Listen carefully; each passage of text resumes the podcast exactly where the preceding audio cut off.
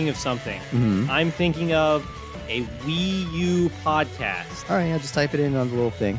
Oh, it appeared. It's Whoa! Wii, yeah, Wii Universe. Oh my God. Steve and Woody. Wait, did you create us? That's right. Yeah, that's right. Are we our are we our own gods? Like I mean, one could say you are your own god. Sure. Like maybe that is actually a good life outlook. so I am my own personal Jesus? Mm-hmm. Wow, crazy, insane. Well, hi everybody. Welcome to Wii Universe. We are the internet's comprehensive Wii U podcast. Mm-hmm. My name's Steve Guntling. Hello, I'm Woody Siskowski. Uh, this week we are talking about a couple of games in the Scribblenauts series. We're Uh, thinking thoughts mhm. and bringing them to life. we're, we're manifesting our words, but really, we're all writers here. I, I think we all are used to manifesting our words through our just creating art out of our own minds. and I mean, talking good. and talking real purdy like, Yeah, uh, exactly. For, you know, and not and, and, and having lots of you know um, uh, um, uh, clear communication. Not a lot of what's the Fum- word? Fumble bumbles. Stu- stumber, stutter, stuttering. Yeah, none, yeah. none of that. no, no fumble bumbles. We're we're excited. We're talking about Scribblenauts this week. Uh, I don't know. What's your experience with Scribblenauts prior to this? Like, Dave, have you really touched on it very much? Uh, I got I played it a little bit for DS. I think I got it and Drawn to Life for very cheap at one point. 'cause I was couldn't remember which one was which, and just remembered that I was excited by their prem premise premises. Premises, yeah, yeah. Yeah. I I was a like when the first Scribblenauts was announced in 2009. It was kind of like my most anticipated game for Okay. whatever reason because I saw. I'm trying to think back to 2009 and like other games. There's probably tell them better to go games. to hell. yeah, Like, yeah. It's, what, what, what big game hang out in 2009? I'm- Go to hell, Metal Gear Solid 4. yeah, no, okay. Maybe uh, maybe Uncharted 2. Yeah, Yeah. suck a butt, Uncharted 2. yeah, yeah, no, just because you're perfectly paced.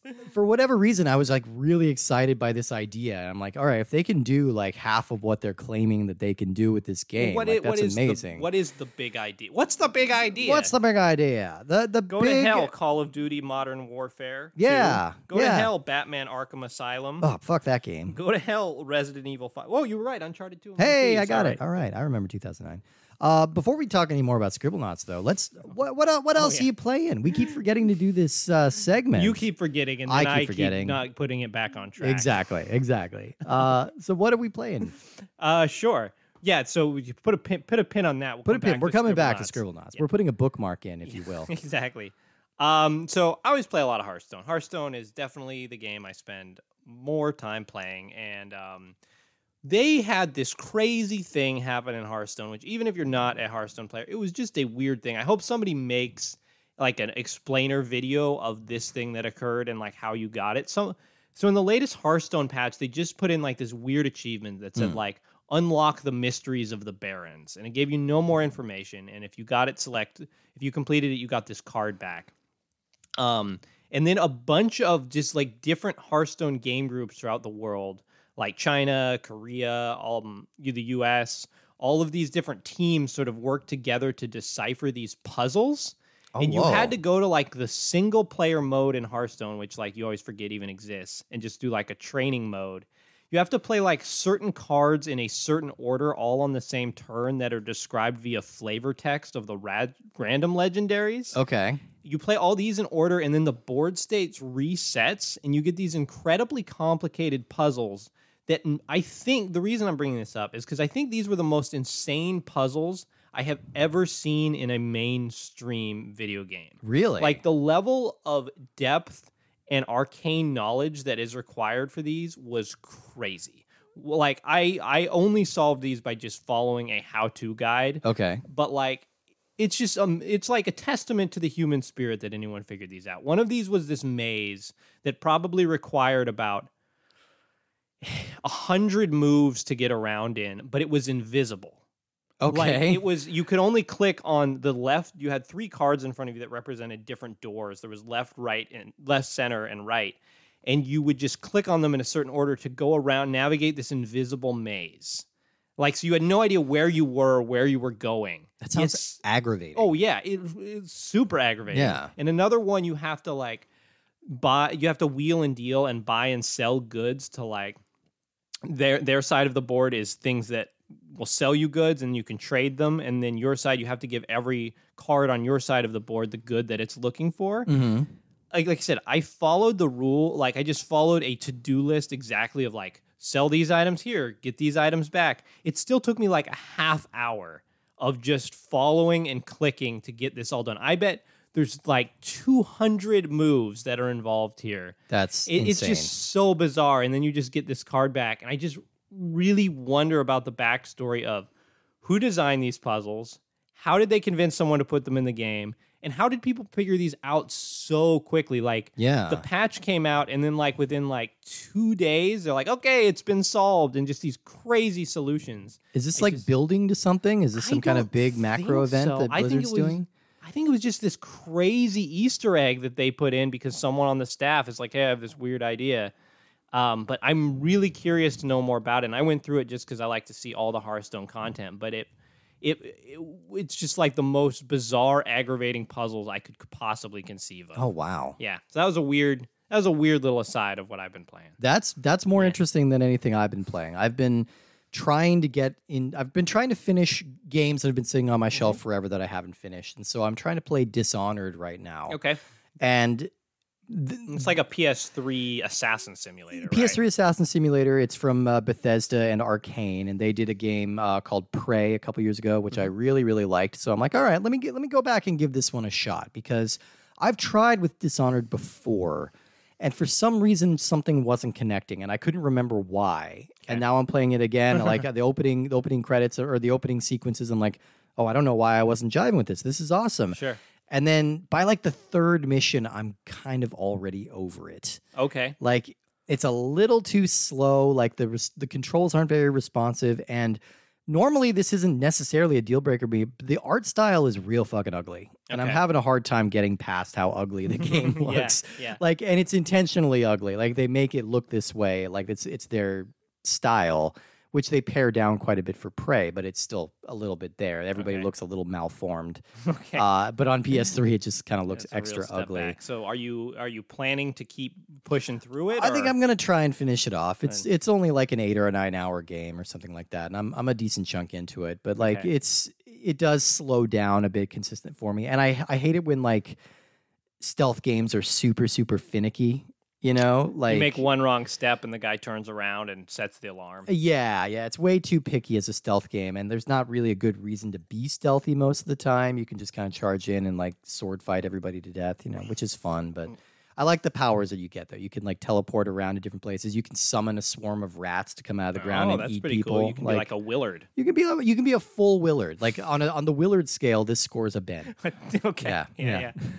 Uh, all right, well that is what we are playing. I, have, I have a like, couple. I'm, I'm boring. Oh, yeah, no, that's go? okay. What's more? Yeah, um, I have a couple more updates just in general about the podcast. Um, yeah, so get excited. I'm No, excited. um, I was on the phone with my mother right before I came here. Okay. and she she told me two things about the podcast. Well, she just listened to the SpongeBob episode. She told me she had to look up a lot of dirty acronyms because of us.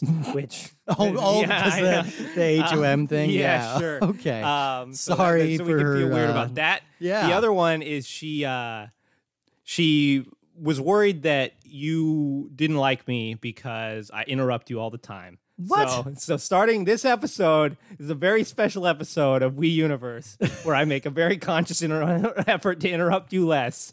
So we will see how that plays off, and we just have lots of dead silences. I you know what I I don't even it, I don't even really notice it. It's just like conversation to me. So like I'm honestly not offended. But if you want to try that social experiment, we can go for it. Oh man, I already just you getting You were twitching. sentence of It if feels- you want to try that social experiment, I was like, oh man, I gotta talk. Oh, It man. feels wrong. It feels wrong. Like I I shouldn't hear the end of my own sentences. Like I feel it doesn't feel natural. Damn it. All right, let's jump into these games here and talk a little bit about what the fuck Scribblenauts is. Uh, starting with Scribblenauts Unlimited, which was released November 13th, 2012. Yet another launch title. so Oh, many of these goodness things. me. Developed by Fifth Cell and published by Nintendo, Warner Brothers published it on other consoles. Um, this one was also released on 3DS, Windows, Switch, PS4, and Xbox One. Oh, so this came out on Switch. It would have been like three years later at that. Yeah, point. something like Okay. that. Yeah, yeah, three or four. Uh, so a little bit about Fifth Cell because this is a very interesting company to me. They were founded in 2003 in Bellevue, uh, a little south of where we are Mhm. here in Bellingham. And originally they were only working on mobile games, and they landed a couple of high-profile contracts with like EA and and Square Enix to do some of their mobile conversions. But all of those games are gone now forever because Oh, any yeah. any mobile game from before 2005 is long gone. So that's that's I always forget about that. It's just like a dynamic of like there's some mobile games you might actually want to play, but you Yeah. never get to. No, you'll never get to. There should be some kind of archive at some point. That'd be rad. Uh, but yeah, so they, that's what they were doing in the early part of their career. But they wanted to kind of start making their own original games, and they really wanted to push for for something a little innovative to make them stand out.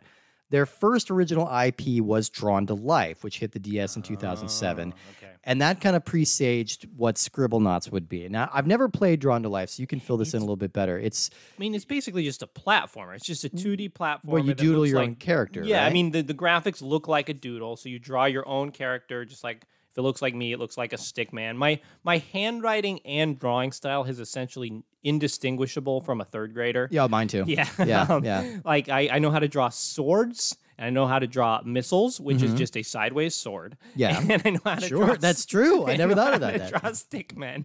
Um, and so yeah, you basically can draw this, and then your character will run around and you just play as him in a platforming setting. But it's not like the things that you draw don't really have personality in of themselves. Like they just interact.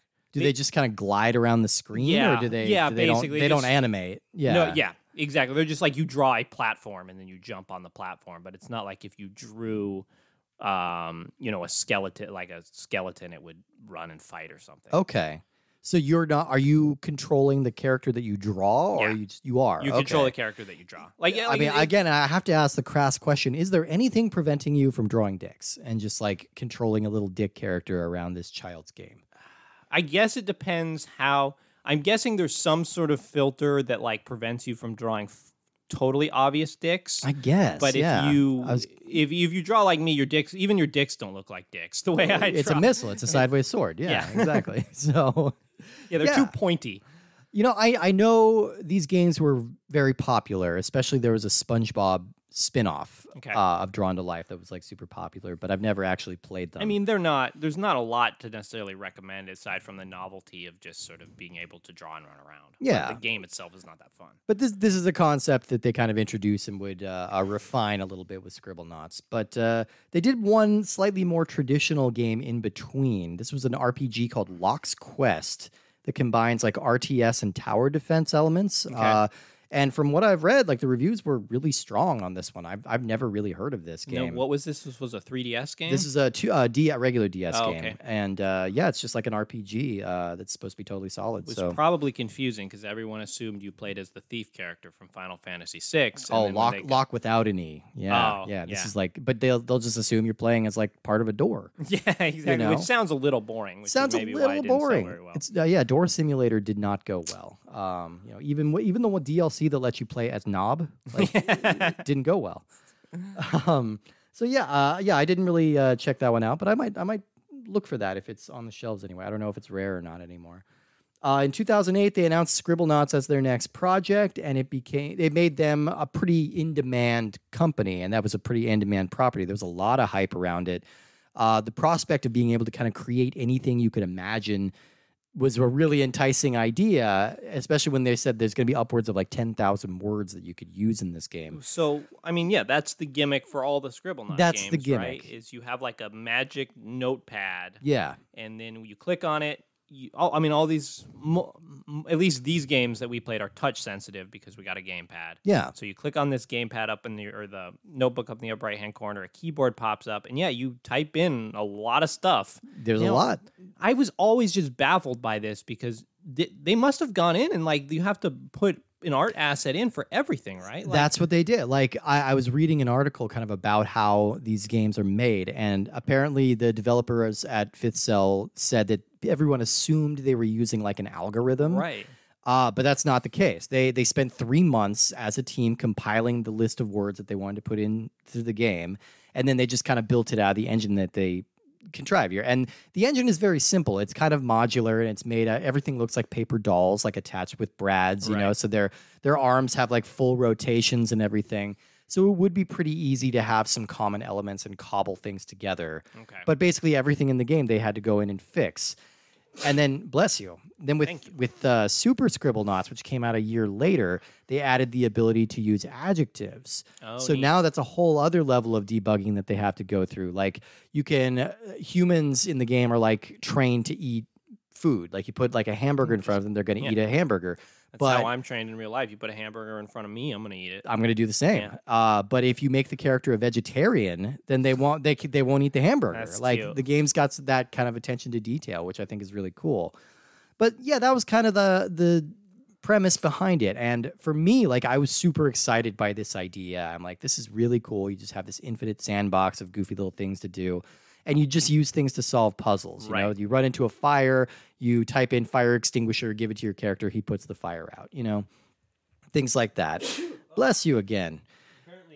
I'm apparently allergic to Scribblenauts. Oh, I, apparently we- so is a to- lot of the people in the uh, consumer market. Yeah. oh, Um, that, ooh, boy, that is a quality woo. segue. Yeah, We need to draw Kleenex. Oh yeah. Oh, but you can't because that's a brand name. Oh, right. I learned that because I was trying to type frisbee into a game, and turns out it's the same situation. I had to type flying disc in order for it to make sure. sense. Uh, so yeah, uh, there was uh, a mobile port called Scribblenauts Remix in 2012, which was the same year that Scribblenauts Unlimited would be a launch title on the Wii U, which is the first time it has appeared on a console. Mhm. Uh, and then after the 2013 sequel, which introduced characters in the DC universe, which we're going to talk about, Fifth Cell kind of fell on some hard times. They had a bid to launch this RPG called Anchors in the Draft or Anchors in the Drift. Uh, okay, sound. I'm I'm into it. yeah, I mean, it's got anchors, it's got It's got drifting. it's, it sounds like a uh, nautical kind of RPG adventure. Uh, they were trying to get this launched on Fig, but uh, they did not reach their goal. Wait, what is fig? Fig is like it's kind of like Kickstarter, but you own a piece of the game. Oh, like instead okay. of just funding it for it to Does happen, you fig own. still exist? Fig still exists. Yeah, yeah. I forget what the big game we talked about that was funded through. I think it might have been Shovel Knight. Okay. Yeah. Um, but there was another Scribblenauts game in the works called Fighting Words that uh, Warner Brothers canceled in 2016. And then they did the last Scribblenauts game there's been was in 2018. It's called Scribblenauts Showdown, and it's more of like a Mario Party kind of thing, like a mini game collection. And it didn't really take off. But uh, so the company had some pretty severe uh, layoffs, and they're they're down to like a staff of about 20 people. They have one more game coming out this year called Castle Hold, which is uh, I forget what kind of it's like a oh it's a uh, card battle game, like Oh, a fun. card tactics game. Yeah. uh, which I'm always a sucker for those. yeah, and the early previews were very positive. So you know this could be a valid direction for them to go in. But uh, hopefully they hopefully they stick it out because I like this company. I think they've got a lot of cool ideas, and uh, even if it's not always executed perfectly, I, I like what they're going for. Right.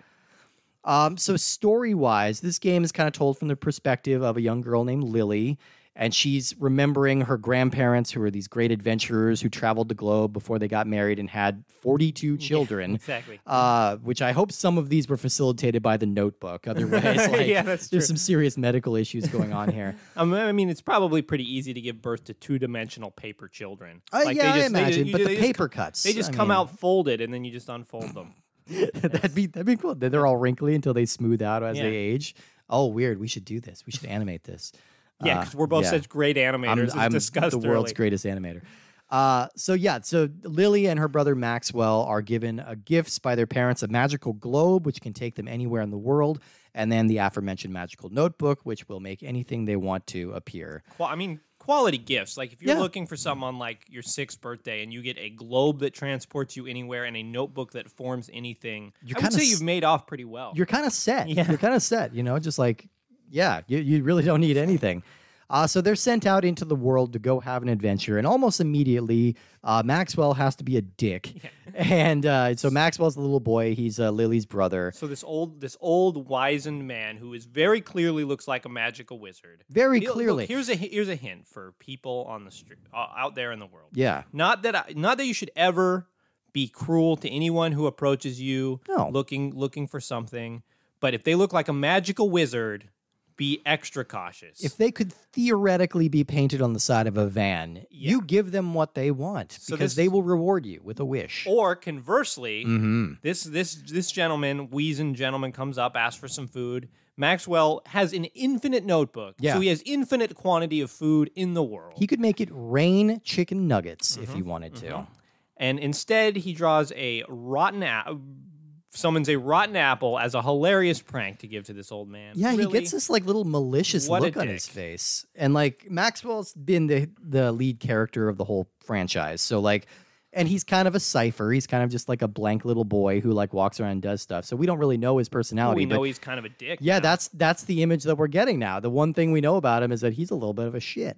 yeah. So So he feeds his rotten apple to this wizened old wizard who then curses, very cruelly curses Lily. Lily, who was She did nothing. standing idly by. yeah. And he's like, okay, now you're going to turn to stone.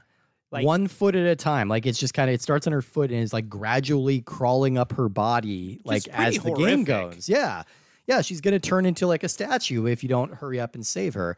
You need to run around the world collecting all these starites, which are the magical objects that power your notebook, and you get them for doing good deeds for people. So it's kind of this long karmic retribution journey that Maxwell has to go on to save his sister uh, you know, cute kind of fairy tale stuff, you know. But again, Ed Maxwell being a little bit of a shit. uh, yeah. So again, so the the hook of the game is this ability to open up your notebook and bring anything into the world.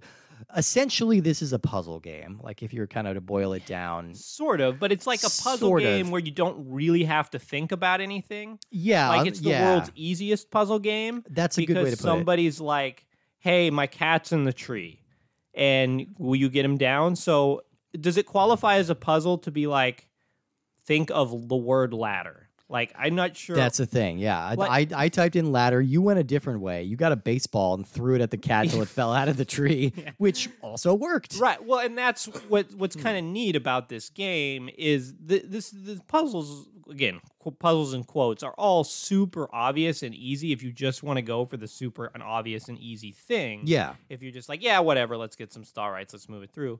But you kind of if you want to be weird and creative and you can do that. Yeah. Like you could type in helicopter and like put a helicopter and then like ride that up and rescue the cat that way. I'm sure that would work. It's uh, it's one of those games. Yeah, it, the the fun isn't necessarily in like solving the puzzle because it's going to be pretty obvious. I the, sometimes the fun is like dragging it out intentionally to to solve it in as weird a way as possible. Right. Like yeah, yeah, that's kind of the appeal. I think. I, it's definitely like a make your own fun type of game because it, the game doesn't really reward you for doing it in a weird way. Yeah. Even if you, you know, you rescue the cat via helicopter or jetpack, or maybe you can get a, I bet you could get like an axe and chop the tree down. I'm sure that would work too. Yeah. Um, the end result is still the same. Like the girl is like, "Thanks for saving my cat," and you get a starite. Yeah. And I get why it would be really hard to have the game respond like accurately to what you've done. Like aside from just the complexity of giving you so many different items, like then it's just a scripted event. And you pointed this out like at a later, I mean not that much later, but you meet like a guy in the subway who wants to form form a band. Yeah. And so you're like, okay, give him various musical instruments and sort of And and in the in the context of the world, it's like you understand. Okay, you see a guy in the subway. He's probably playing a guitar, Mm-hmm. and the game's leading you towards that. They want you to give the guy a guitar, but I wanted to make it weirder. I gave him a tuba the first time. I Right. gave him a theremin another time. You know, like and the, these instruments appear and Yeah. like he plays them and it still completes the goal but then when the sort of quote unquote cutscene plays of like the victory he just has a guitar everything snaps into place. He's playing a guitar. He's on a stage now. So like there is a little bit of a disconnect between like it doesn't feel like you have the total control over the world that you might think you do.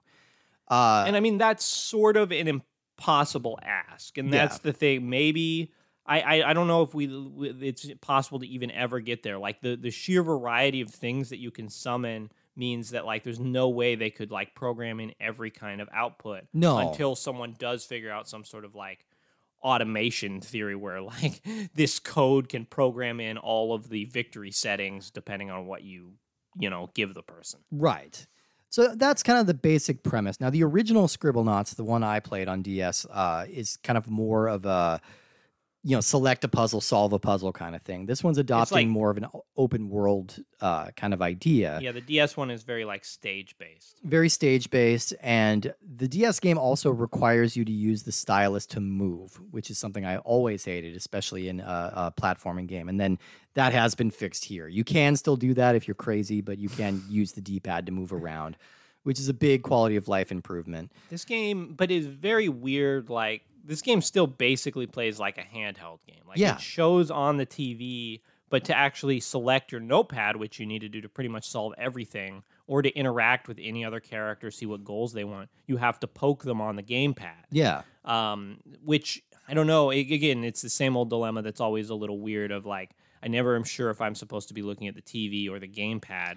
Yeah. What it does work very well with here is, I think that this would be a very pleasant game to play with a family member or a child or again a parent. Um, where one person has the gamepad and the other person can just kind of shout out suggestions for things that they can try, Yeah. and just be watching the game on the TV.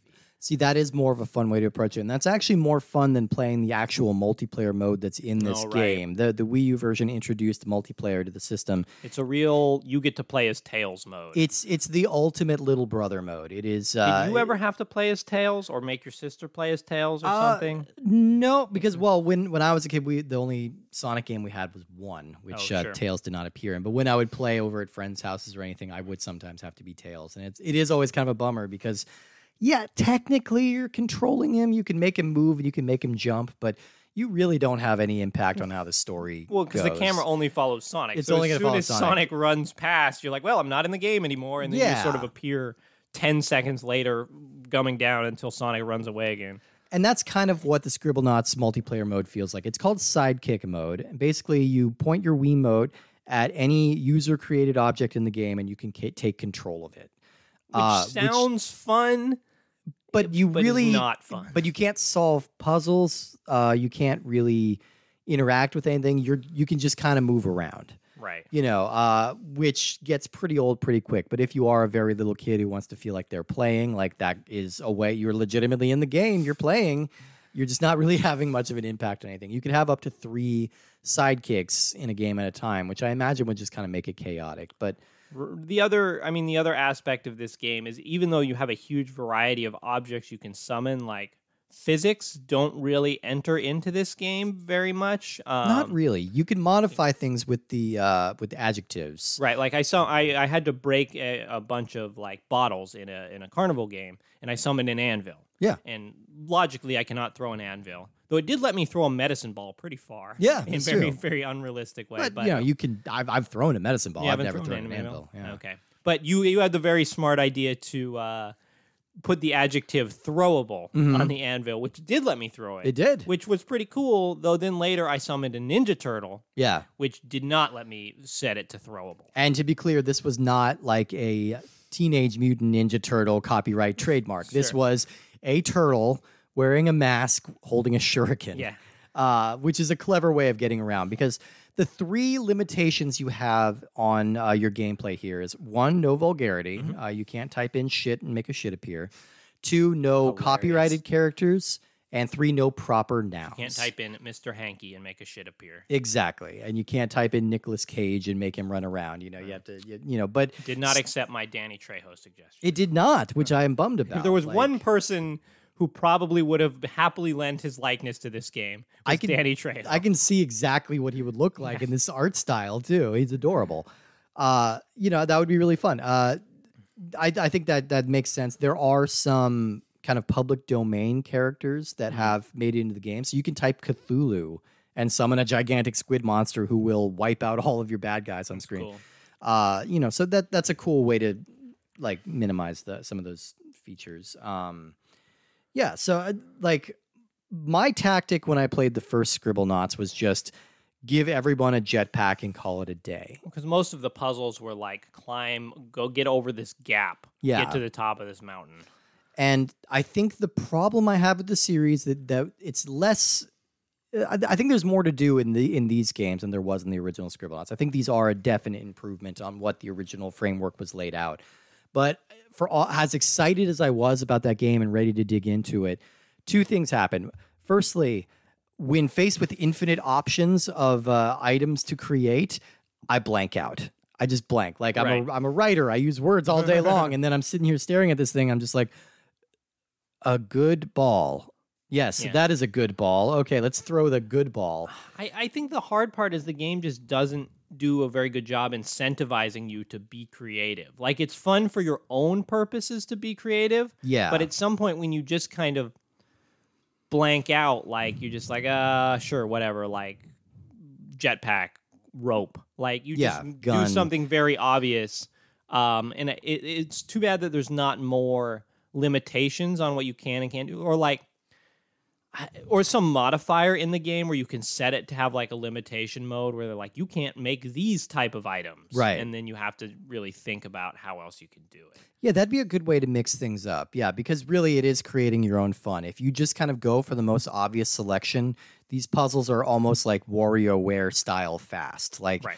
you see someone, oh, I need help watering my plant. Give him a watering can. Mission complete. it becomes a touchscreen typing simulator Kinda, yeah, yeah, which is not really going to help your major typing skills uh, because even then you'd be using your thumbs.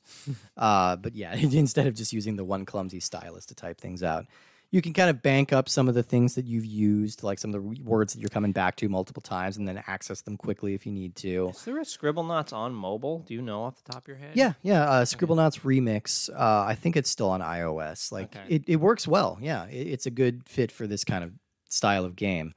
Uh, you know, I I liked the more open world approach to things. Like Yeah. it goes very quickly, and you you encounter lots of people who give you like a piece of a starite, and then sometimes you'll find a mission based one, like at least once per level, where you'll get a full starite for completing multiple tasks. okay So you sign up to help the carnival barker like run his games, and then you'll have to do four things in a row, and then you'll get a full, full starite. But they still don't take very long. Right.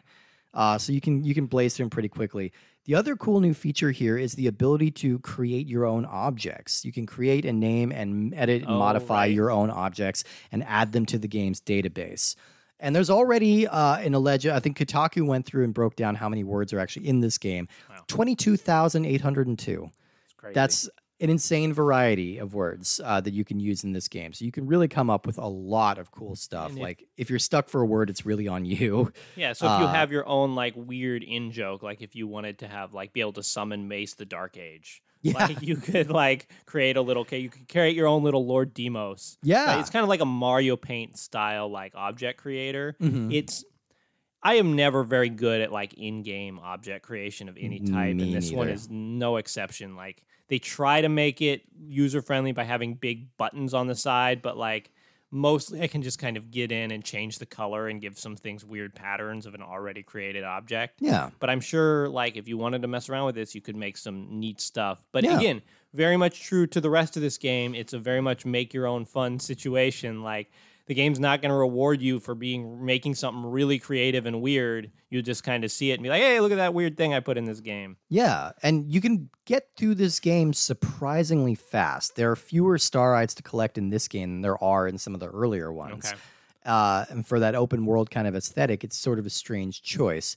Uh, you know, each level is fair. uh, You know, they're they're medium size, and they have multiple levels that you can kind of explore, and you can make yourself a flying character and get even further. But Yeah, but when you when a character like a quest that you need to complete takes ten seconds, like you you blaze through quests. Yeah. Yeah. And I don't, you know, I think I'm I'm being a little overly critical of this game like because it's it's flawed. Like I still I really can get behind the central premise. I think it's a really creative and fun idea. I think in the execution it gets a little boring, a little quick. Yeah, I mean, I think that it's just kind of an impo. If you start with this initial premise of we're gonna let you summon anything you can think of, I'm not sure there's a way to make that game any different than what this game is. No, no, Like, it- it's hard to make that cohesive. Yeah. You just can't program. In, you can't like put in. You can't just put that feature in like Sekiro. No. and be like, all right, now you have like banana peels that you can use and will interact with like these intricate. Like you can't have a game system because No. then you have to program in physics and like mechanics for every object, which is just not doable. no. And so I I think that this game does do a very good job. It's a hard game to grade because it does not do the same things that most video games do. do. Yeah, and I think it's successful at achieving what it's setting out to achieve. like most games, like the point is like beat the goal that we set out for you. Yeah. And like here, it's just kind of like don't know, just like just, just mess around with it and see what you can figure out. just play around see Yeah. see what kind of goofy shit you can find in the world you know the npcs running around the levels are always doing something they're always like and they'll interact with the creations you get so there could be someone harmlessly standing there and you want to unleash a giant angry crab on them and you can do that Mm-hmm. and it'll it'll cause chaos you might need to reset the level you won't lose your progress but you might need to reset just to kind of uh, you know tackle any missions you might have screwed up with your crab attack but it's it's fun. It's less successful as a game, but it's a lot of fun as kind of a sandbox experience, you know, Yes. um, or, or as a toy chest. Uh, but let's move on to the next game because it's a little similar, but it's got some notable differences. I mean, I would say it's very similar. Like Yeah. between like comparing uh Scribblenauts to Super Meat Boy. Yeah. I would say that this next game is more similar to Scribble Scribblenauts. Yeah, I would agree. I would agree. Probably because it's called Scribblenauts Unmasked, a DC Comics adventure. This was released September 24th, 2013. Developed by 5th Cell, published by Nintendo, and released on 3DS, Windows, Switch, PS4, and Xbone. Uh, so, this game, I think, presages what Warner Brothers media would become in an interesting way because it's all about synergy now. I think it, this really kind of took off with the Lego movie, but think of Ready Player One, think of the new Space Jam coming out. It's all about cramming as many different uh, uh, Warner Brothers properties together and seeing what comes out of it. And this is a very early example of that kind of mindset. We're taking the Warner Brothers own DC Comics and the Warner Brothers own Scribblenauts, and we're mashing them together Cute. With something that I think is a really smart idea and a really smart way to give this series longevity. It's kind of like adopting the Lego model of, you know, just just swap out different licenses. You have you have kind of a core gameplay that's going to be familiar to gamers, and then you're basically paying for the proper nouns. You Yeah, know, like you're sure. getting getting extra to like see Your the calendar actual mans. your calendar man. Calendar Man don't come cheap. He doesn't. He doesn't. Yeah. Uh, so you know, it, it's a it's it's a cool idea. I think it would have been a good way to keep the series fresh and to keep it moving. But unfortunately, it doesn't look like the sales uh, moved in that direction. Yeah. Which which is surprise I don't know. Like I think that this game is in a tough spot because I think that the appeal I if if I had a young person in in my life Hmm. um, who wanted to play video games, I might introduce them to Scribblenauts Yeah. just because I'm like, okay, this is a way to be creative and increase increase your vocabulary without being overly difficult or anything. Yeah. Um, whereas this game, this game sort of tries to be a little gamier, you know, which makes Yeah. sense because like you have superheroes and supervillains, and you're trying to solve some sort of worldwide calamity. Um, but in doing so, it kind of loses just the the leisurely pace of the first one. Like a lot of times, you'll just like be running around, and then like calculator, DC villain will just come up and start punching you Yeah. and you're like, wait a second, I don't want to be fighting now. I want to be helping this person get their cat out of a tree or whatever. You Yeah. know, whatever. It's just like, and like you're constantly being summoned. Like this message is coming, like we need your help on another planet, and it's like I just kind of want to mess around here. Yeah. Um, what this game does that I think is neat is there's this huge d- database of DC characters that Yes. you can draw from and look through. But I think that's not necessarily like the same audience. Like the people who are like excited about the presence of Mongul Yeah. and like Indigo Tribe John Stewart Right. are probably less or not necessarily in the market for this type of game that's intended at a younger audience. Oh, right. Yeah, it's it's kind of like the the Arkham Asylum like features of like you know scanning and learning different things about different villains. It's like a cool. It's a cool idea. Yeah, but like instead of playing Arkham Asylum, you're, You're playing Scribblenauts, Scribblenauts, right? which exactly. is a lot less in terms of depth. Yeah, Uh, but it, it- there is there is something like if you are a fan of these characters, it is kind of fun to take control of them and like you can bring almost any DC character into the world by typing in your notebook, which is cool. Like it's a very deep roster. By the way, Steve and I found the exact cutoff of the roster. for Oh, when, yeah. um, when DC characters stop being in the game because this game does feature Crazy Quilt, Yeah. hmm features obscure Batman villain Crazy Quilt, but it does not feature obscure uh, Batman villain Condiment King. Yeah. Did So not have that's the Condiment King. But it does have Crazy Quilt, and I I couldn't. Oh, I should have typed in Polka Dot Man because Oh, I don't. Oh, I don't remember Polka Dot Man. he's he's about to blow up. He's going to be a big character in Suicide Squad 2, Okay. which I'm excited for. it also features Matter Eater Lad, but that was Yeah. that was a gimme. I yeah, we found Matt. Well, everyone knows Matter Eater Lad. It's everyone's favorite superhero. He eats stuff all the time. Um, yeah. One thing that being able to summon these superheroes do is it makes the sidekick mode two player much more fun than in Scribble Scribblenauts Unlimited because you can summon like Power Girl and then I can play as Power Girl and fly around. And, Mm-hmm. and it's cool because you could also like typing in a superhero name it'll bring up a whole bunch of options for multiple iterations so like if you type in batman it'll give you every different type of batman uh, we chose batman beyond and then i almost broke the game. I think i You almost did break the game. i melted the game's mind because i tried to add the adjective female to batman to see what would happen. And the disc made a loud noise and the gamepad got all scrambled and we had to reboot the system. Yeah, we had to get a like hard not an reset your Wii exaggeration. U. not an exaggeration at all. Like i i don't know what happened. I've never seen that happen with the uh, gamepad before i've never had the wii u crash on me like that Some before Programmer of this game was like, there can never be a female Batman. God, and how I, I like some some neckbeard was like, it can't happen. Some some SJW is gonna try to put that in there, and I'm gonna make the system crash if they try to make a lady Batman. i'm almost tempted lady try Batman is named Batwoman or Batgirl, but there's no you can't make female Batman. can't make bryce wayne Yeah, i don't know i couldn't think of a that was pretty good. that's a girl's name bryce dallas howard yeah, Yeah. she's she's a girl Yeah, you yeah. heard it here first, folks. Yeah, yeah. Breaking news. Um, yeah, so th- this game's much more plot heavy than the other Scribblenauts games, like in the sense that there's a plot. Yeah. Uh, and there's a kind of a lot of dialogue you need to skip through too. Like it opens with Maxwell and Lily. They're arguing about comic books. They decide they want to settle with like who's the best superhero with their own eyes and use their magical globe and notebook to travel to the DC universe Okay. to see their heroes in action. But something goes wrong. All the star Starites get scattered around the DC universe. All the villains in the that universe want to collect them and use their power now. So you have to team up with the heroes of the DC universe to stop them. one of the enemies you fight is like evil Maxwell, his doppelganger, who also has the power to summon anything. So like a lot of these mm. boss fights is he'll like so he'll he'll summon some vehicle or something to ride around on, and you have to think of something that will stop it, which you you you you creatively decided was rocket launcher, which worked very well. It did, blew it right up. Yeah, Yeah. it worked much better than water gun. Which Yeah, I tried- initial. I tried water gun because he was riding a robot dinosaur and it did like make sparks come off him at first, but then he just kind of shrugged Oh, we should have put in like meteor. and see what Oh yeah, like do the, the it would be like the Final Fantasy VII attack Yeah. or something, you know. Uh, I I really enjoyed the moment where Maxwell gets to meet the Green Lantern and they point out that their powers are essentially the same thing. yeah. Like, as I was thinking that, I'm like, oh yeah, yeah, I guess that that would be kind of god level powers for the DC universe if Green Lantern didn't already exist. But then they have a show off, a showdown where they're each like taking turns making things, and that was kind of clever Yeah.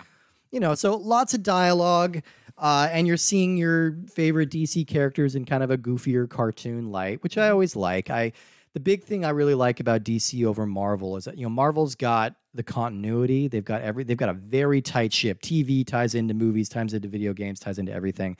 DC is kind of like, eh, whatever. Yeah. You know, so you can have like the Venture Brothers style Harley Quinn R-rated cartoon yeah, series, and you can have like the whole Legends of Tomorrow universe going on over the CW, and they're never going to cross paths. Like it's never, you never, you don't need to worry about watching all these different programs. And they're a little looser with their uh, IP, so Yeah. I can appreciate that. One thing that I think is again, this would be this would be an impossible ask, but like the characters themselves don't play any really any different. Like Yeah. if you summon a if you play as a Batman, sometimes he'll throw batarangs when he punches, but like and the Flash will run a little faster. Mm-hmm. But like you were Cyborg and he still just punches things. Yeah. It's sort of only a differential. Like, does your character fly? Does your character move fast? But like they don't actually really play any differently. Yeah, you can kind of use the adjectives to make any superhero have any superhero's powers. Right. Like if you want a speedy flying cyborg, you can make one. You know, You like just that's type in speedy flying. Yeah, and- that's all you got to do. Uh, a couple other new features that this game has. Uh, one nice addition is the utility belt, which uh, you can use to keep your shark repellent. your shark repellent, your grapple hooks, your jetpacks, the things that you're going to use multiple times to solve multiple missions. You can just keep them on your utility belt now. Uh, there's a currency in the form of a reputation system. So, uh, and this is kind of the thing I like about the game the best because this is the thing that does kind of incentivize you to mix things up a little bit. Okay. So your reputation is meted out by solving missions. So if you do a good deed, you get a plus 10 reputation point. If you do something evil to somebody, you get minus 10. And if you repeat the same item that you just used, you get only five points. Okay. So you're not going to make as much money by using the same words over and over again, which I think is a nice way to incentivize. Like, so you're not just hitting the jetpack over and over.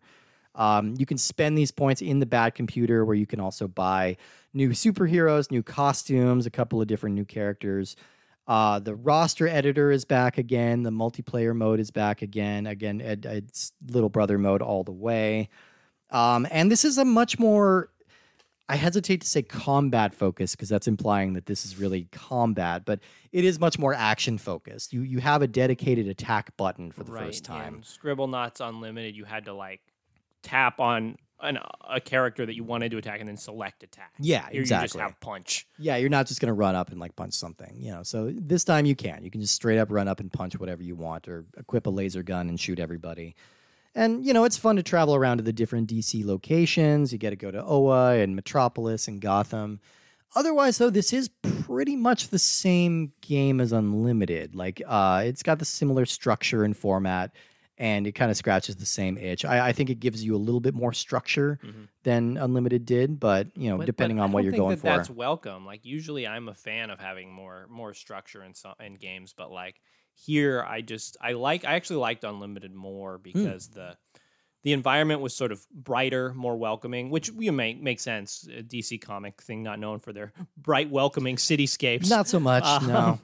But like it just felt much more leisurely, which to me matches the pace of what this game is doing. Yeah. like I don't want to play this game to like solve some world-ending calamity. I just want to play this game and mess around. Yeah, no more portals in the sky. Yeah. No more things coming out and attacking you.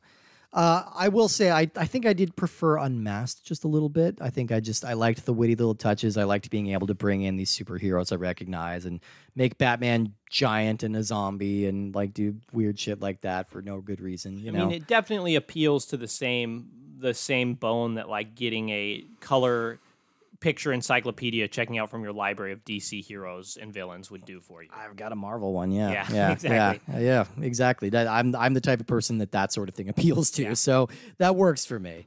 Um, do we have anything else to say about Scribblenauts? No, I was happy. I was happy to get a chance to play them, and Yeah. um, because yeah, they they're always a game that you think about, and you're like, hey, how does that really work? And so. It, it, I can verify that yes, it does work, and no, it's not as necessarily as exciting as you'd think it would be. Not necessarily. No, I, I still really respect the hell out of what it's trying to do, even though it's not it's not hundred percent successful as a game, but as as an experiment, as a as a sandbox, as a toolbox or a toy box, you know, it, it's pretty fun, and it, it, it's pretty fun to mess around with it. Um, so let's move on to our rankings. Where are we putting these? And I can show you the list here in a second. Right now, uh, my top game still Shovel Knight. My bottom game still Turbo Super Stunt Squad. That's not going to change this episode. no, I will say uh, I am going to put both of these right underneath Nintendo Land. okay, Uh, so it's going to go Nintendo Land, Scribblenauts Unmasked, Scribblenauts Unlimited, Lego Jurassic World. I think that's a good pocket Okay. for it to be in because, yeah, th- this is it's very charming. It has a lot of personality and it's really cool, but it's you do hit a wall after a while. Like you kind of see all the tricks that the game has, even if you haven't seen the entire vocabulary. You kind of get the gist. Um, and I, I love the amount of work they put into it. I love the attention to detail. Um, but it's probably not one I'm going to spend a lot of time on. no, and certainly you you don't really need both of these games. Like you would just decide, like, okay, do I just want to mess around with Scribblenauts, or am I excited about the DC license? Hmm. Um, mine are pretty much going in a the similar spot, right above Lego Jurassic World and behind Pokken Tournament. Okay. that's in a different place. But um, and mine is Super Scribblenauts and then Unmasked. Yeah. um, yeah, I feel like that those in Jurassic World are kind of like our they're they're forming the basis of our like creamy middle center of like these are not quite great games, but they're not bad by any No, means. no, no. They're they're very they're perfectly playable. They've got a lot to recommend, but maybe not necessarily one I'm going to reach for immediately. Uh, this I will also say like if you are looking for a game to play with a kid in your life, like I would maybe Oh, this- reach to one of those. Ideal, This, ideal. this is an educational game that does not feel like an educational game, which I Yeah. think might be a real selling point. I think actually. I agree. I agree. I think that's a really cool way to look at it. Yeah, and I think this is a great kids game. You know, there was a, a minute there where like they were really marketing this game hard. Like, like there were Maxwell little figurines at GameStop for a while. I remember he's seeing not those. a very appealingly designed character. yeah, I the the weird little like we we were just kind of trying to figure out what was going on with his headpiece. It looks like a hoodie with his hair shape like poking out. yeah. And I think it's the not part of the title. I think he's they're supposed to be kind of little astronauts wearing little astronaut helmets, but he basically looks like he's got a red like coxcomb or something, you know. Uh, which yeah, not the most appealing thing. But the there is something that is the most appealing thing in the world, and that is bu- bu- bum the grand return of the beloved Prince Valiant section. Yeah, the book is back. The book is back. The book is back here, and I can feel the power radiating off of this thing like it's a goddamn Necronomicon. Yeah, and I mean, it is. You have to admit, it's a nice. It's a nice volume. it's a handsome volume. It, it looks. It's a very tall book. I like a good tall book. Now, when we last left Prince Valiant, I think we've only gotten two comics in. I think in so. However, however many episodes of this we've done. Something like that. Um, basically, we haven't met the prince yet. No, uh, no, we did meet the prince. We met the prince right at the end of this Oh. last volume. Hi- His people had been basically marooned on this island off Scotland, sent to like live in the swamplands. And for young Prince Valiant, life suddenly begins. When we last left, next week is the dragon. So now we're going to learn about the dragon. Syno- oh, look, it tells us right at the start. Synopsis Hurled from his throne, the king of Thule escapes by sea, only to be wrecked on the English coast. Oh, damn he it. finds refuge in the mysterious Fens marshes, where his only son, Prince Valiant. What? Why is he living in the marshes? Why is his name? Why is his son? I guess because Prince, you go Prince first name because they escaped for they were exiled from their own land, and so they I had to thought go. Prince was a title. Yeah, no, I well, no, you go Prince, and his last name's not Valiant. Okay. I guess his first name is Valiant, which actually, a dumb first name. you think so? I think it would be kind of cool to name someone Valiant. See, I think I would just immediately think of the crappy CGI pigeon movie. Oh, yeah, That's like obvious- everyone, yeah, because It's, everyone. it's where about- most people's brains Yeah. are going to go. They're going to remember that British pigeon movie, and uh, yeah, Okay, so he, uh, where his only son, Prince Valiant, meets a half savage native boy, and his career of adventure begins. Um, bearing in mind these are from you know the late twenties. yeah. Let's yeah, yeah. Don't don't worry too much about that. Um, Yeah. Uh, forgotten is the difference in language and birth. Remembered only the spirit of adventure, which is also the origin of this podcast. Um, Yeah. Prince Val, as they call him, soon learns to use the fish spear and capture the great pike of the open channels. Ow, you got me. I'm the great pike. How to throw the weighted net and shoot ducks on the wing with forked arrows. So he's, he's learning the skills of the land. Better than spooned arrows. Am I right? Yeah, this is, Steve's really working out his type He- five. here Prince all Valiant. week. As he grows older, he becomes hunter for the exiles and plentifully supplies the larder. What's a larder, Steve? It's like a pantry. okay. yeah. There comes a time when the hunters are are the hunted and life depends on quick work. They're getting chased in this canoe by some sort of like turtley dinosaur thing. Oh, there's dinosaurs in this. Okay, I mean we like know there's a dragon. Yeah, but, I mean, yeah. really, dragons and dinosaurs they're part Same- of the same family same, tree. same. Yeah. Val's bow twangs viciously, but cannot halt the marsh lizard. They speed toward one of the few islands and race for a large tree. High in its branches, they find safety. All through the night, they hear the great dragon moving quietly below. From the fo- topmost branches, Val sees far out of the dismal swamp a tiny flickering light. Next week, the story of the light. Oh boy. So, All right. I mean, we really picked a very, very visual uh comic book for this for this segment. What like, might have- there's no dialogue. what might have been a better choice? Like if you had to do a podcast that was a read through of a maybe like a Mary Worth. I think Heathcliff. Oh yeah, because Yeah. he, Heathcliff, well known. We for need we need to sparkling we need to chart the the rise and fall of Garbage Ape. How, yeah. yeah. Okay. So Yeah. are you you're you're abreast of the current the current Heathcliff run? Oh, Like, yeah, yeah, The the, yeah. The, the insane like world of Peter Gallagher non sequiturs. just like word salad, just insane word salad. I think he's got those like uh, uh, magnetic puzzle things on his fridge, and he just rearranges it like three or four words so a uh, day. Recommended, recommended for you listeners. Like, pursue, learn about the new world of Heathcliff because I had Heathcliff books like in the '90s that were like reprints of like comics from probably the '70s. Yeah, Um, and so like when I was reintroduced to this new Heathcliff, I was like, "What the hell is this?" Yeah. But they kind of grow on you, and just in their totally insane way. because they were like, I don't remember which came first, him or Garfield. I think Garfield came Yeah, first. Garfield definitely came first. and like. Yeah, Garfield so dominated the market that Heathcliff is just like, all right, we got to do something really fucking weird with this guy. So he just spouts random nonsense, and there's an ape that goes around his neighborhood stealing garbage. Yeah, Like, why not? It's very weird. Very strange. Uh, but speaking of very Do you strange, You can we have summon Garfield. I next guess you week. can't summon Garfield or Heathcliff in Scribblenauts. I don't know because they'd be. Uh, you can summon an orange cat. You can make, summon a grumpy Oh, orange that's cat. true. Grum- okay. Yeah, I bet we can make And a s- lasagna, and then we could put them together. We can make a semblance. Yeah, that's the thing. Who needs proper nouns? We got it. Do you feel that I interrupted you less during this episode? You know, I didn't even notice. Oh, okay. you For know, better or worse? for better or worse, I, I think I think it worked well. You know, it's it's all good. Um, but I felt antsy about it. see, I, I say lean into it. I say I said don't let me finish a word. Okay. Like I think from now on, yeah, but, okay. So what are we playing next week, Steve? Well, uh, so that no, now I'm afraid to talk. I shouldn't have done that. Uh, next week we are playing kind of a big game uh, that's somewhat relevant with uh, Would you would you describe if you had an adjective, you would describe it as kind of big? as kind of big, Yeah. yeah. or used to be big. I guess would would be a good way of putting it. Uh, and maybe it's getting a little bit of a resurgence at the moment thanks to a certain re-release. We are playing Mass Effect Three. Mass Effect Oh. 3, the only Mass Effect tr- game in the trilogy that made it on the Wii U. I'm going to be a real helpful, Another launch game. a real helpful guest there. Nothing like listening to a Mass Effect podcast with someone who's never played a Mass Effect. Oh game. damn, that's gonna be hard too, because that's where all the spoilers lie. There's Well- really no way to get around Well, we're them. probably not going to beat it. Oh, Like, probably that not would gonna be beat a it, little but odd. I've I've played this series like twice already, all the way through. It's they're pretty great, but uh, the Wii U adds a bunch of different weird features. I'm excited to dig into those and to just talk about this series in general because I think it's great. Nice. Uh, so we will see you. Thanks for week. listening, everyone. Damn uh, it! For the Wii Universe with Steve and Woody, and we will see you next week. Ha! Mass Effect 3. Uh, it, it, it, it, it, it, it falls the other way, see, because I don't stutter. So I, I, I, I, I, I, I can interrupt you. uh, uh, uh, oh, uh, you say you got in there when I. No, I, I- no, I, but I, I, damn it. All right.